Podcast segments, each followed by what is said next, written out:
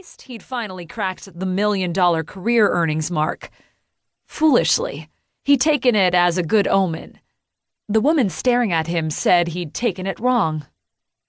He continued walking toward her, barely acknowledging the congratulatory slaps on the back, and watched as her beautiful face flushed and her foot started shaking as it always had when she'd get nervous.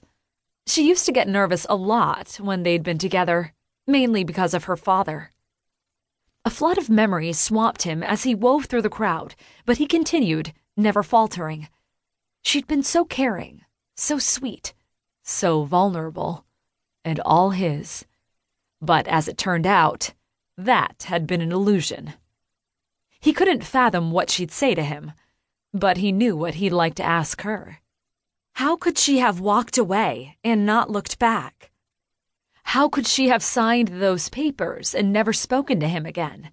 Not a call, not a text, not an email, nothing. How could she act that way and sit there waiting for him like they were old friends? Would he stop? The silent question hung in the air while Libby watched him approach, her gaze riveted in his direction like a nail caught in a magnetic field. Her foot was shaking like it was ready for takeoff. She felt like running. She knew she couldn't. Not this time.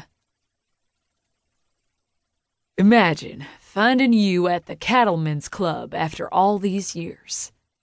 That low, sexy male voice could still vibrate her heart.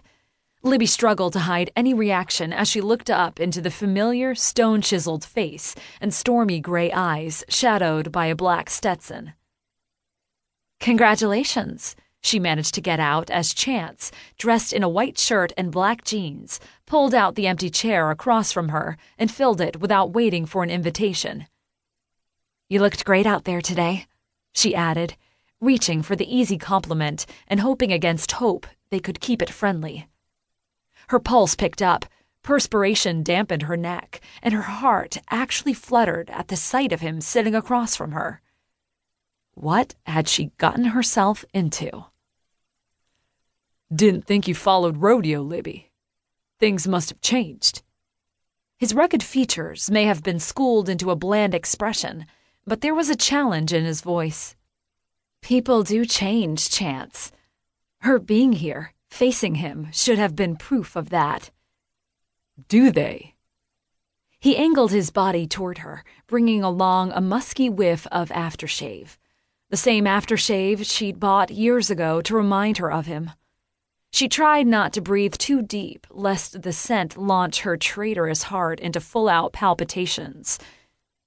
You've changed, Chance. You're a million dollar cowboy now. She'd never have imagined it, though she should have.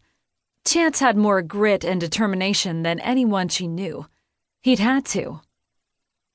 So you think money changes a man? His gaze traveled down her silky pink camisole, stopping at the waistband of her denim jeans and causing a little shimmer to go through her. How could that still be after so much time? Question is whether the change would be for good or bad, he added, meeting her eyes.